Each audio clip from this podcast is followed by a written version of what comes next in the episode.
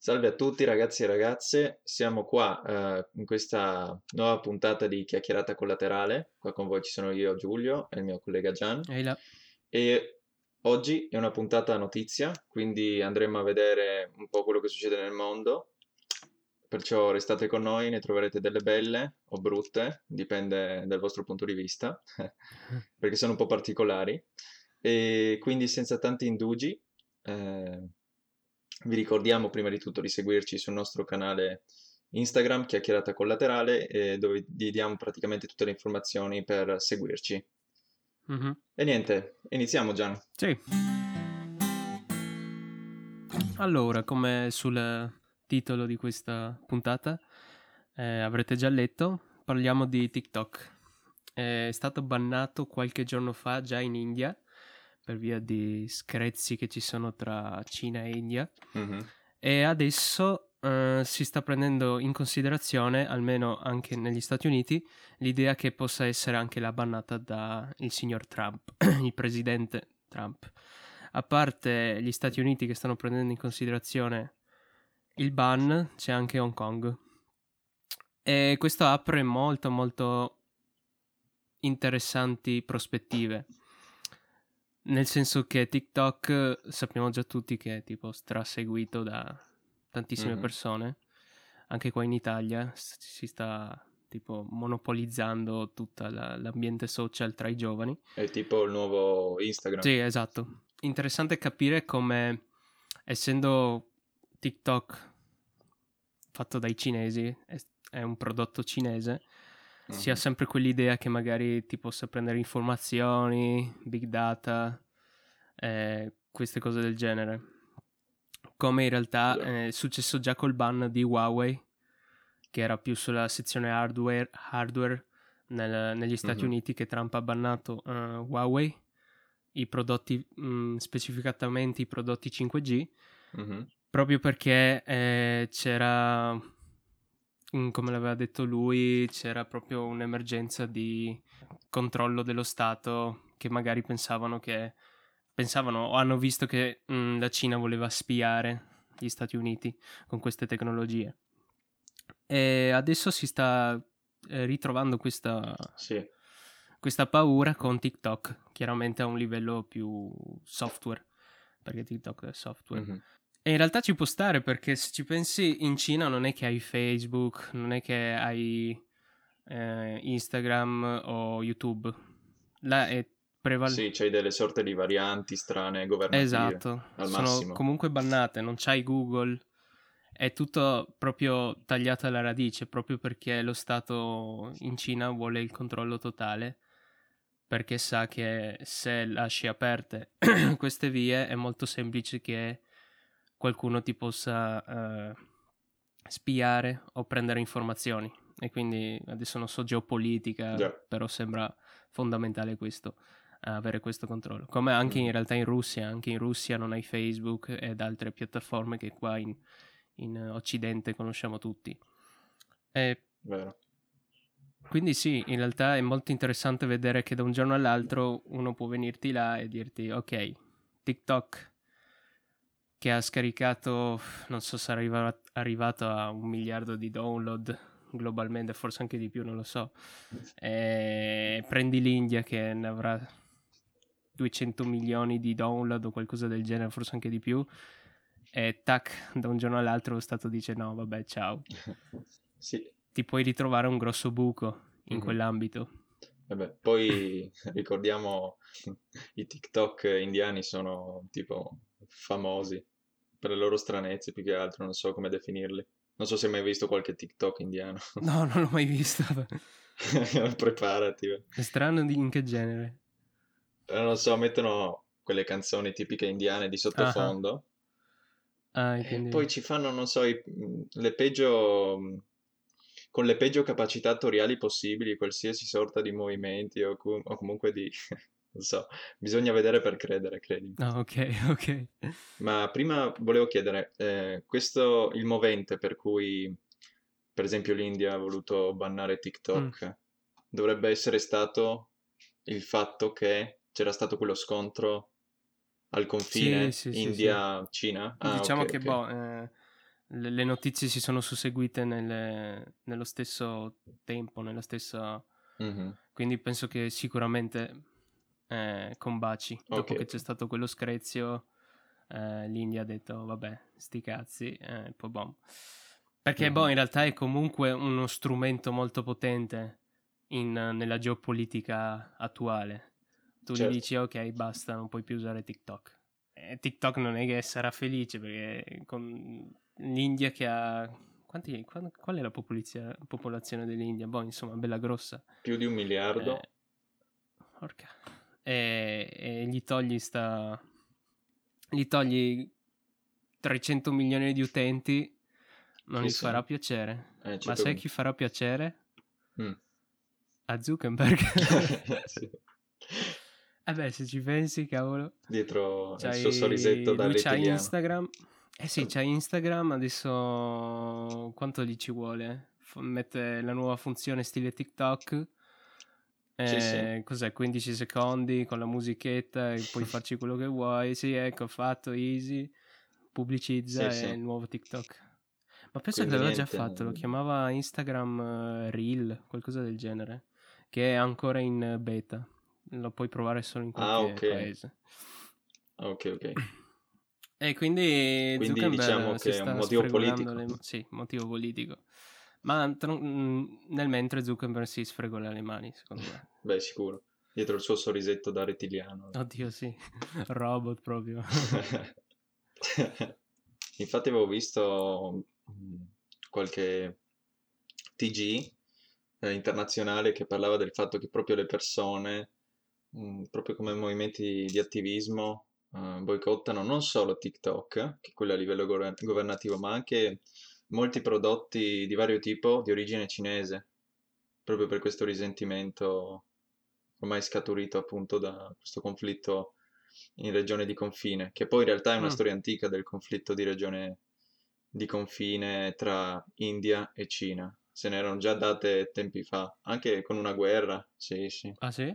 ai confini, una roba Ok. strana, particolare. Ah, io pensavo che erano i giapponesi quelli che rompevano sempre le scatole là, in quell'area. Ah, boh, sì, poi, anche... sì, sì, nella seconda guerra mondiale i giapponesi erano tipo Madonna. i nazisti dei- dell'Asia. Mm. Sì, avevano fatto, avevano fatto dei casini, insomma.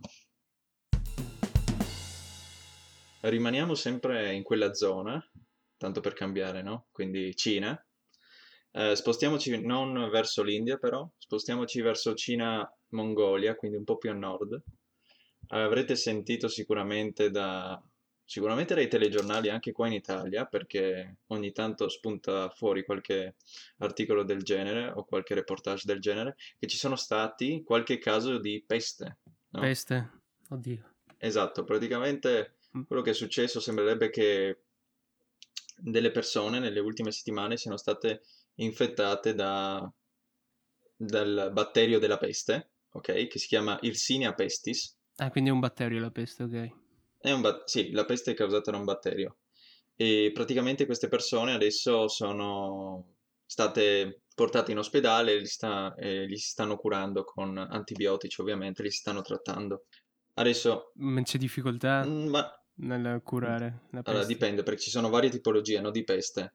Quella polmonare, quella bubonica, la più classica che tutti conoscono, no? E poi quella setticemica. La peggiore è proprio quella setticemica, che può uccidere anche se non eh, subito curata in 24 ore. What? E cosa ti fa? Sì, perché porta pratica- è praticamente eh, il batterio eh, porta infezioni eh, dei globuli rossi, quindi gli eritrociti, no? E porta alla necrosi del tessuto sanguigno. Oddio. quindi ti, ti manda a quel paese l'apparato circolatorio, diciamo, no? Oddio. Invece quella polmonare provoca difficoltà respiratorie eh, e può anche provocare problemi di natura neurologica. Se non trattata subito porta alla morte, però è meno grave, cioè i tempi eh, in cui può andare a peggiorare sono più, rap- più, scusa, più Mm. graduali rispetto a quella setticemica e poi c'è quella classica bubonica che ha fatto casini anche eh, Sì, sì, nel sì, Medioevo, no? Tutti sanno, bla bla bla bla bla bla, che porta febbre, nausea, infiammazioni nei linfonodi, che sono praticamente le regioni del nostro appar- apparato ah, linfoidale, cioè nel senso Ah, come si dice? Ah, non lo so, giù. Vabbè. non il sistema circolatorio nella parte dove ci stanno gli eritrociti e i globuli rossi, Ah, ma quello dove eh, vengono ad essere portati soprattutto eh, le eh, cellule che danno una difesa immunologica al nostro organismo, quindi la difesa immunitaria, diciamo. Ok, che ne attaccano E quelli. praticamente i linfonodi sono dei punti di raccordo nei nostri corpi dove si accumulano le cellule di difesa del nostro corpo, Mm. ok? E andando a infettare queste zone si vanno a creare questi bubboni, ok? Queste pustole Ah. nere e blu che vengono anche riportate per esempio nei dipinti del Rinascimento, no? Che descrivevano la peste e ti vedi praticamente questi poveri cristi, tutti pieni di bubboni. E questi sono praticamente eh, situati soprattutto oh, nelle regioni sotto le ascelle, ok? Dove ci stanno anche i linfonodi, ma anche nelle regioni, per esempio, pelviche, quelle zone là. Ah. E questa è la classica Ah, bubboni. come svegliarsi la mattina con Esatto. ti spiega la peste bubbonica, va bene. E praticamente i primi due eh, che recentemente hanno beccato sta peste sembrano provenire dalla Mongolia. Mm, Nella- e praticamente si pensa che siano stati infettati da questo batterio proprio perché avevano mangiato crudo rene di marmotta. Che bontà, no? Rene di marmotta, proprio specifico, il rene di marmotta. E il resto hanno Sì. buttato via. No, non lo Non so credo, che cosa non ci hanno credo. fatto. Quindi, eh, praticamente è crudo, non l'hanno cotto, evidentemente c'erano i batteri, sono stati infestati, infettati, scusate, come se fossero fantasmi, Ok? e adesso sono praticamente in Cina, mi pare, nella Mongolia settentrionale, no, nella Mongolia interna, nella regione cinese, dove praticamente nella località di, non so come pronunciarlo, Covid, Covid, Mm, e- Covid. Mm, Mm. glitch nel Matrix e quindi adesso li stanno trattando con antibiotici. Una cosa che voglio sottolineare è questa. Eh, sembra che ci sia del- una tensione mediatica, nel senso, oh, tutti impauriti, anche perché adesso siamo nella pandemia del Covid, no? Eh, nella SARS-CoV-2 pandemia. Sì, perché anche quelli delle, delle news si sono stancati di sto cazzo di Covid, quindi se c'è un'altra pandemia che può essere la peste, allora ci, ci vanno subito. Esatto. Però c'è una netta differenza, cioè nel senso, la peste ormai sappiamo come trattarla. Certo, sper- speriamo. come minimo, cioè lo pretendiamo. Cioè nel senso, ovviamente tempestivamente deve essere trattata, però anche con eh, semplici antibiotici, quindi sostanze, molecole che vanno ad attaccare le strutture del batterio stesso, riusciamo a scongiurare, diciamo, ripercussioni più nefaste che possono venire fuori, come la Mhm. morte, ovviamente. Quindi semplici antibiotici. Prima di questo caso che è successo in Mongolia, c'è sempre stato qualche situazione di peste Sì, sì. nel passato? Diciamo ok. che- E quindi è, è uscito fuori perché così, eh, situazione trend e quindi Esatto. sì, parliamo di questo. Esatto, capito? sensazionalismo mediatico, nel senso, Mm, diciamo che la peste c'è sempre stata, non è mai andata via del tutto.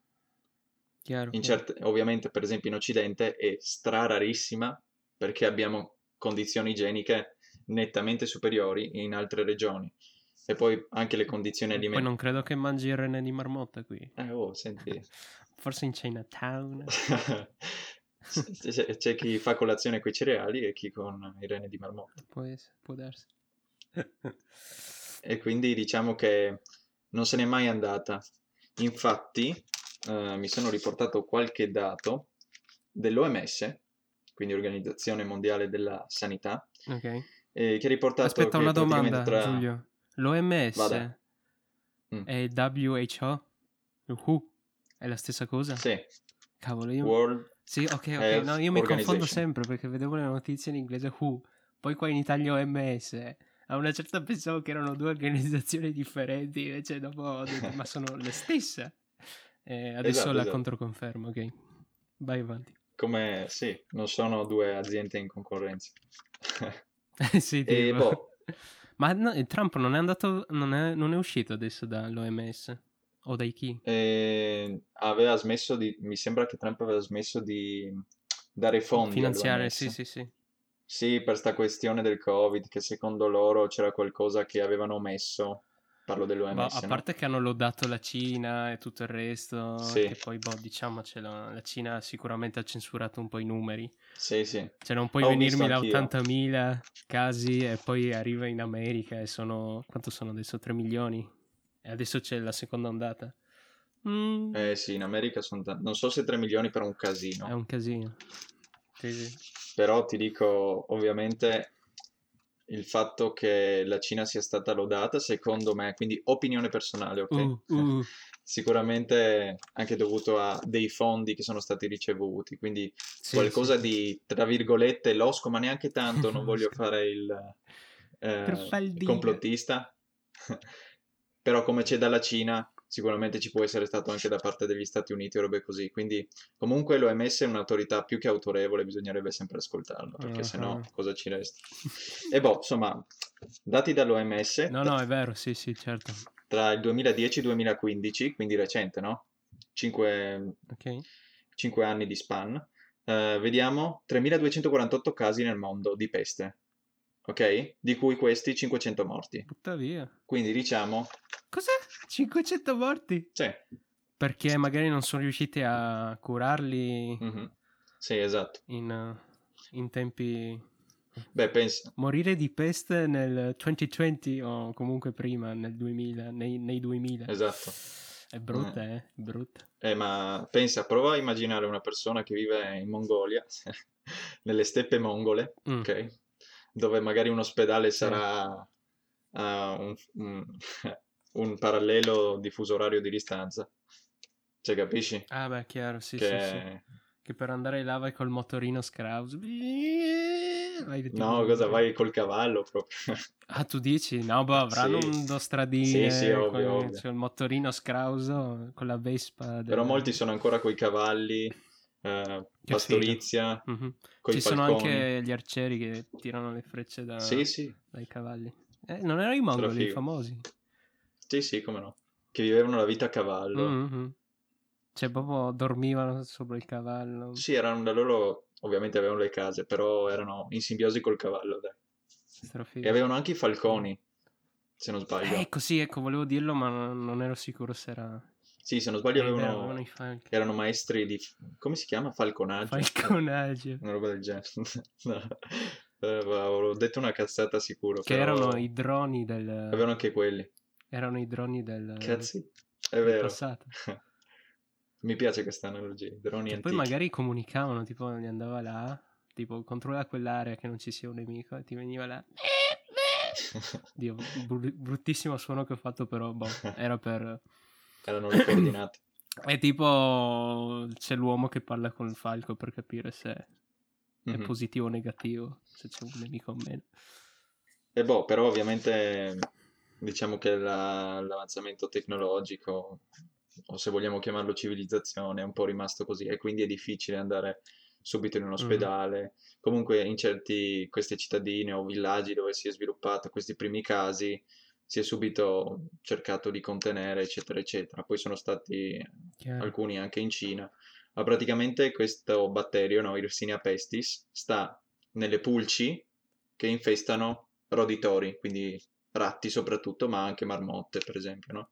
Mhm. E- ed è questo che aveva causato, per esempio, molto probabilmente, poi ancora semi-dibattuto, ma penso che sia abbastanza coerente, quello causato, per esempio, nel Medioevo, che aveva spazzato un- via un terzo d'Europa, portata dalla Cina, mi pare. Ah. Mhm. Quindi, Quindi quello sì, famoso esatto. nel passato, sì. e ovviamente là non si avevano gli antibiotici, che potevi fare? Eh, ti mettevi bellissimo, c'erano i dottori con eh, quella maschera, con il becco stralungo. Sì, Fantastico. i medici della peste Eh, veneziani. Bene, quindi non c'è da preoccuparci, non ha, gli esperti hanno detto che non ha mh, potenzialità pandemica la peste, sì, perché la ormai, contieni, anche se tutti la contraessero, comunque sì. abbiamo gli antibiotici, insomma, È giusto per cercare Quindi, l'ultima notizia. niente panico mediatico. Esatto. Allora, Elon Musk, che saprai adesso sta lavorando molto in Cina perché il vero mercato automobilistico adesso è in Cina Mm.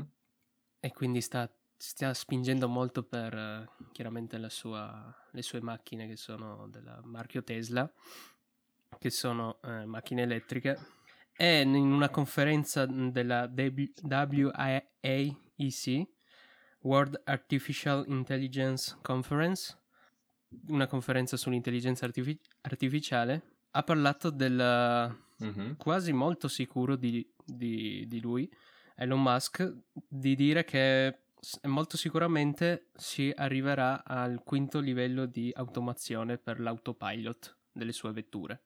Che, mm, che... sicuramente farà una puntata argomento sull'autopilot. Ah, ok. Però, boh, giusto per spiegare, ci sono cinque livelli di automazione eh, da parte dell'autopilot. Quindi il, il... E con automazione cosa intendi? È che tu non devi fare nulla, cioè tu, tu entri ah, come quando okay. vai in bus, tu stai, stai, dentro e sei solo un passeggero.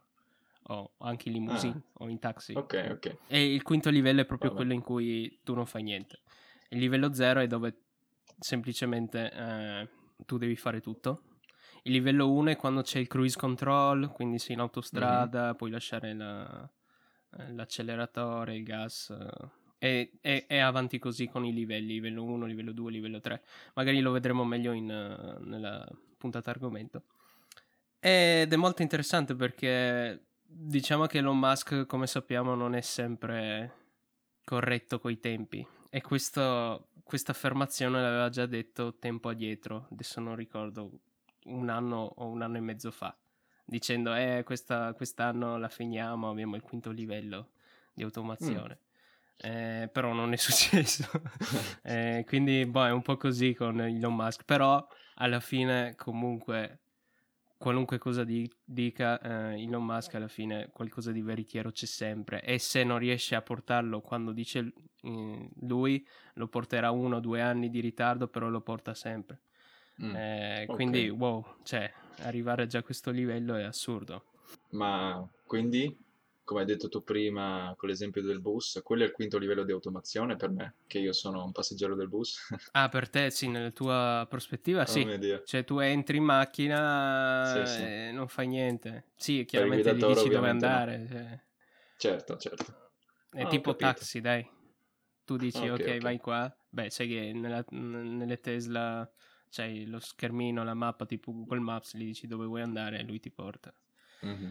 Però diciamo, uh, vedendo anche un video su YouTube, c'è un po' di discrepanza tra pensare già avere un quinto livello e quello che riesce già a fare in modalità autopilot le Tesla odierne, almeno uh, con la tecnologia che ha sbloccato uh, la Tesla, quindi Elon Musk per tutte le, le vetture che sono in giro.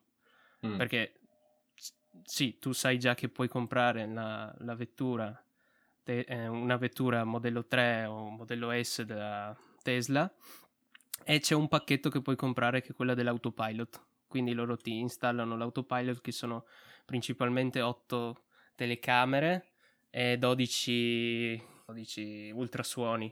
Ah, okay. eh, nella, nella, vettura e tu puoi utilizzare già questo strumento. Chiaramente tu devi essere sempre vigile perché arriva fino al livello 2, qualcosa del genere. Però la cosa figa è che la Tesla aggiorna sempre l'autopilot e quindi ti sblocca ogni tot mesi qualcosa in più. Per esempio, qualche mese fa ha sbloccato l'auto Summon, che è tipo mm. tu hai il telefono, c'è anche la, la, l'applicazione di, di Tesla dove tu alla fine non hai neanche le chiavi con la Tesla, cioè tu direttamente lo sblocchi col telefono se devi entrare sul, sulla tua macchina che è la Tesla. Mm. Ci entri in simbiosi come il cavallo sì, mongolo, insomma. il cavallo mongolo, sì.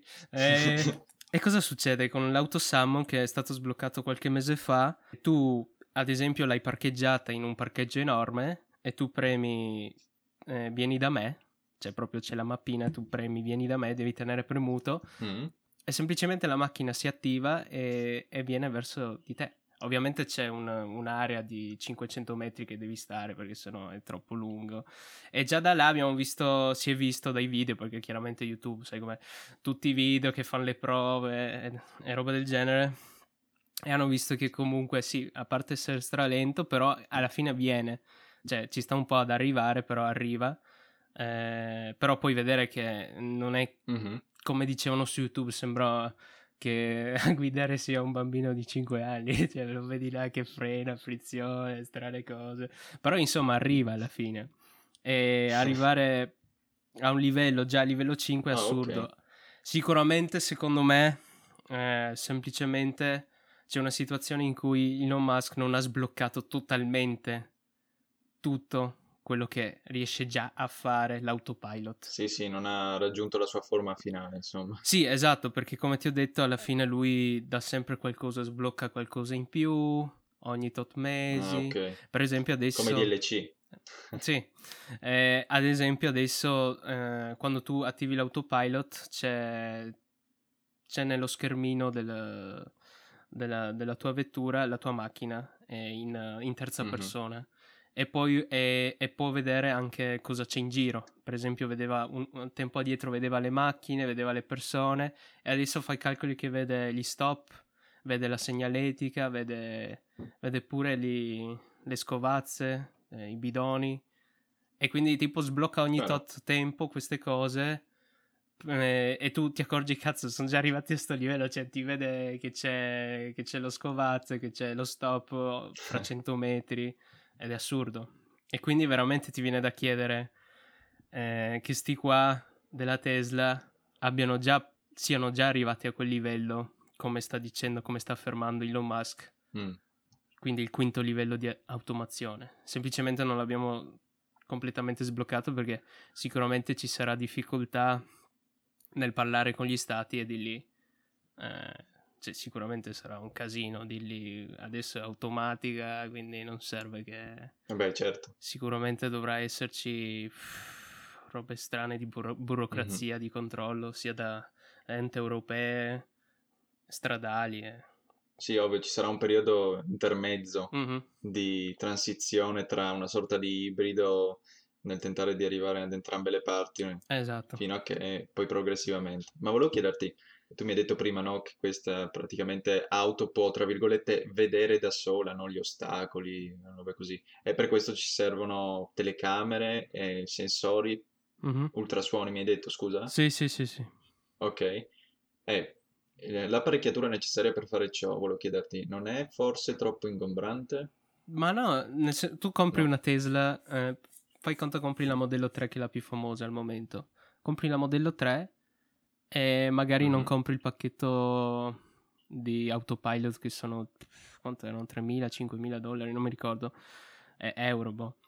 E c'hai il modello 3 normale. Se invece Mhm. ti compri il pacchetto, hai come modello, come design uguale. Semplicemente vedrai che ci sono dei fori e in quei fori ci sono le telecamere. Ah, proprio... Sì, sì, livello tecnologico. Beh, sì, sì, sì, sì, l'hanno pensata proprio. È assurdo come l'hanno pensata quell'idea. Figo, figo. Sì, perché dopo ti trovi, per esempio, Google, che anche loro stanno facendo con un'altra azienda che è Waymo, se mi ricordo bene. E Mm. puoi vedere che le loro prove le stanno facendo a San Francisco e le loro vetture hanno tutta una cosa sopra, un marchingegno, però usano un'altra tipo- tipologia di tecnologia per l'autopilot e c'è tutto un marchingegno sopra e tipo sembra un radar che ti, ti porti a- a- appresso. Eh, Ah, ok, ok. quindi sì, sono All'avanguardia, insomma, dal punto di vista tecnologico. quelli della Tesla, sì, quelli della Google, no. No. E beh, se devi vendere una vettura e me la vendi con quella roba sopra, cioè cosa... Sì, sì, Ma non, non sarà quello il punto, là sarà più per eh, tipo robotaxi o cose del genere, punteranno più su quello, Ah, ok, ok, sicuro. top. È, è uscito recentemente questa settimana uno studio molto Mm. interessante del Max Planck Institute eh, del comportamento animale, no? Dove praticamente eh, andava a riportare come eh, alcuni animali, attraverso dei loro comportamenti che risulterebbero per noi inusuali, riescano, tra virgolette, a predire, dal nostro punto di vista, i terremoti. Il futuro. Ah. No, eh, sono cartomanti. Ma scusa, il terremoto si sapeva già, cioè se vedi che la gente cioè tu sei in un paesetto e ci sono gli uccelli che tipo impazziscono, gli animali mm-hmm. che iniziano ad abbaiare, gli animali che iniziano ad abbaiare, i cani che iniziano ad abbaiare. Mm-hmm. Eh, ma io, no, so, cioè io so che per via delle onde, delle frequenze basse che, che gli animali riescono a percepire mm. e il terremoto riesce a dare queste frequenze basse, mm. a creare queste frequenze basse quindi eh, gli animali si allertano. Eh, sì, no? Più o meno, perché nel senso lo studio andava ad evidenziare degli eventi pre-sisma, perché ovviamente se tu devi predire il terremoto, eh, questo non deve essere ancora avvenuto. Ma di quanto tempo? E eh, per lo, lo, studio andava a dare dei tempi anche di 25 ore prima. Vabbè. Però 25. erano eh, variabili, no? E poi una cosa interessante dello studio è che ehm, la predizione, tra virgolette, la capacità uh, di, uh, dell'animale di percepire qualcosa di anomalo nell'ambiente circostante è inversamente proporzionale all'ipocentro del terremoto, cioè il punto sottoterra dove inizia il terremoto. Cioè, ipocentro, sì, sì, sì. De, inversamente proporzionale. Più, vici- più l'animale era vicino al punto sottoterra dove iniziava il terremoto, ok? Mm-hmm Meno lo percepiva prima. Ma scusa, allora se sei distante migliaia di colo- chilometri lo percepisci giorni prima? No, beh, ma questo, cioè, ovviamente ci sarà un limite, immagino. Ah, ok. e praticamente eh, hanno fatto questo studio, sai dove? Dove? Illuminami. Tra il 2016 e il 2017 in Italia. Ah. Vabbè, siamo suolo sismico. Sì, esatto. In Nord Italia, mi pare, da qualche parte. Mm. E avevano fatto praticamente uno studio su animali eh, come i cani, su due cani, cinque pecore e sei mucche. Quindi diciamo un campione di popolazione molto ridotto. Quindi per fare studi di tipo statistico hanno messo le mani avanti nel dire guardate noi abbiamo trovato questo. Mm-hmm. okay. C'era questo nella fattoria e poi boh. Magari quelle mucche erano già di per sé fuori di testa. Quindi...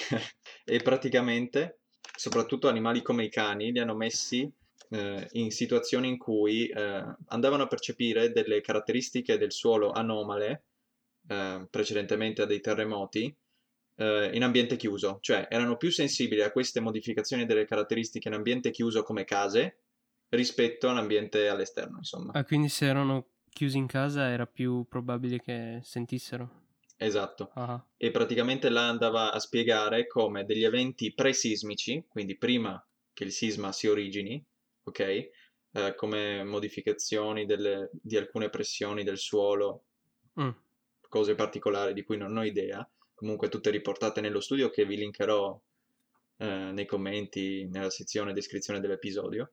E quindi anche in uno span di 25 ore riuscivano uh, attraverso il loro comportamento eh, i ricercatori ad evidenziare possibili uh, futuri eventi sismici e praticamente un sacco di eventi sismici sono stati rilevati che vanno dai 0.4 gradi di, ma- di magnitudine anche a 6,6, mm-hmm. po- cioè non poco importanti, anzi veramente forti. E- ed è interessante, cioè, perché ovviamente come hai detto tu, uh, già da prima si sapeva, tra virgolette, sì, perché... che comunque gli animali prima di qualcosa, di un evento particolare impazziscono, comunque sono irrequieti, però avere le prove scientifiche ci può anche aiutare per andare a costituire, tra virgolette, dei sistemi di prevenzione, perché contro i terremoti non è che abbiamo molto. Eh. Sfruttamento degli animali in gabbia. No, boh, questo no. terremoto, pre-terremoto. No. Prendi gli strumenti che abbiamo creato noi e li butti via perché non servono a niente. sì, no. perché scusa un attimo, cioè questi strumenti che te lo dicono quando succede. Eh, grazie, scusa un attimo. No, no, c'hai qualche... Se... Quanto, quanto tempo hai? Qualche minuto prima? Beh, sì, il sismografi tipo. I sismografi, sì. Però saperlo ore prima... Cioè... Eh, c'è l'animale che gli dà merda. Scusa un attimo. le mucche che rubano il lavoro ai sismografi. tipo. La guerra tra poveri.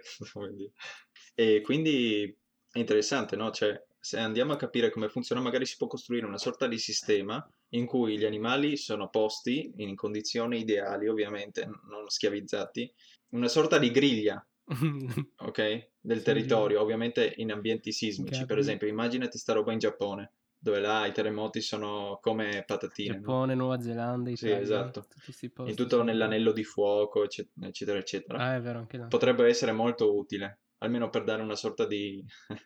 tu in 20, 20 ore prima cosa faresti? Cioè, c'è l'animale che impazzisce, quindi dici ok, questa è grossa. Cosa fai? Mm. Scappi via. Run. E eh beh, sicuramente se questa cosa viene, diciamo, la rende pubblica il governo e dice guardate, funziona, è legittima, allora cosa succede? Le persone, una volta rilevato il possibile futuro evento sismico, eh, vanno praticamente ad essere spostate in regioni dove, anche se avviene l'evento sismico, non causa danni alle persone. Per esempio, non sta in una città dove ci sono palazzi, dove può crollare tutto e far casini. O in regione, tra virgolette, eh, so, più protette dal punto di vista sismico. Chiaro. Sì, sì, sì. Eh. Ma tutti i figli può essere molto di un animale? C'è tipo la, per- la, boh. peco- la, pecora Berti che ti dice, poi viene l'altra, no, ma questa pecora dice che non succede. Ecco. Tutta una statistica fuori, tipo, ok, questa dice eh, che ma guarda viene, che no. specie diverse, quindi in questo caso hanno fatto cani, pecore e mucche e rispondevano in maniera diversa, e anche dal luogo dove erano. Ah, qual è la migliore? Eh, non, no, questo non c'era nello studio, non... però... Ah. Eh, la sensibilità era maggiore al chiuso che all'aperto. Secondo me gli uccelli. Per i cani. Ah, ok, ok. okay. Perché rimbomba la. Sì, la probabilmente frequenza. diciamo che essendo levigato. C'è la frequenza della Terra che è tipo bassissima, sono tipo 8 Hz. La chiamano la frequenza di Schumann. Se magari ho detto una cagata. Ah, non ho presente. Una roba del genere. Eh sì, magari come dici tu, c'hai, essendo nel chiuso, c'hai un po' un rimbombo e allora lo sentono meglio. Mm-hmm. Eh, sì, probabilmente perché è anche più uniforme, no? Magari le fondamenta della casa rispetto al terreno, appunto. E quindi vengono ad essere propagate in maniera uniforme nelle fondamenta e lo sente in maniera più eh, acuta, non saprei dire, perché non ho idea fondamentalmente, però è interessante vedere questa certo. roba. Da tenere d'occhio. Vi lascio comunque in descrizione il link per arrivare allo studio, eh, perché è molto interessante secondo me. Bene, e detto questo, ultima mm. notizia? Cosa succede ancora nel mondo? Ma sì, ho giusto un'ultima chicca per... che piacerà più a quelli che seguono un po' Twitch, le storie di Twitch, almeno uh, globalmente. Mm. Quindi non so se voi conoscete chi è Ninja, eh, un famoso streamer che streamava su Twitch tempo addietro, ti parlo di sei mesi fa. Mm e, però dopo c'è stata una nuova piattaforma fondata da, dalla Microsoft, quindi finanziata dalla Microsoft, chiamata Mixer, mm-hmm. che è semplicemente un'altra piattaforma streaming che voleva andare a, a competere, voleva competere con Twitch, che sappiamo già che Twitch ha oramai il monopolio. Ok. Però Mixer è tipo deceduta, ha proprio chiuso baracche e burattini una settimana fa e Ninja era passato proprio a Mixer dopo aver preso 20 milioni di dollari per passare a Mixer perché lui eh, nel passato lavorava principalmente su Twitch. E insomma è passato a Mixer con una bella una bel bonus. Cazzo 20 milioni. e poi Mixer chiude e quindi Ninja si ritrova con eh. questi milioni e si ritrova a poter ristreamare su Twitch. Però penso che su Twitch, come infatti adesso questa è la notizia, perché non è andato, non è tornato su Twitch a streamare di nuovo mm. con i suoi vecchi fan. Invece è andato su a streamare su YouTube Gaming. Non è tornato su Twitch perché forse non, non, non a tutti ha fatto piacere che sia passato a Mixer e quindi forse avrà detto, boh, chi cazzo il traditore. Sì, ecco, qualcosa del genere. ecco. E quindi ha detto, boh, vado su YouTube Streaming, eh, YouTube Gaming e streamo là. E adesso streama su YouTube e sì, ha solo avuto nell'ultima stream 130.000 persone che lo seguivano. Poca roba, giusto Giulio?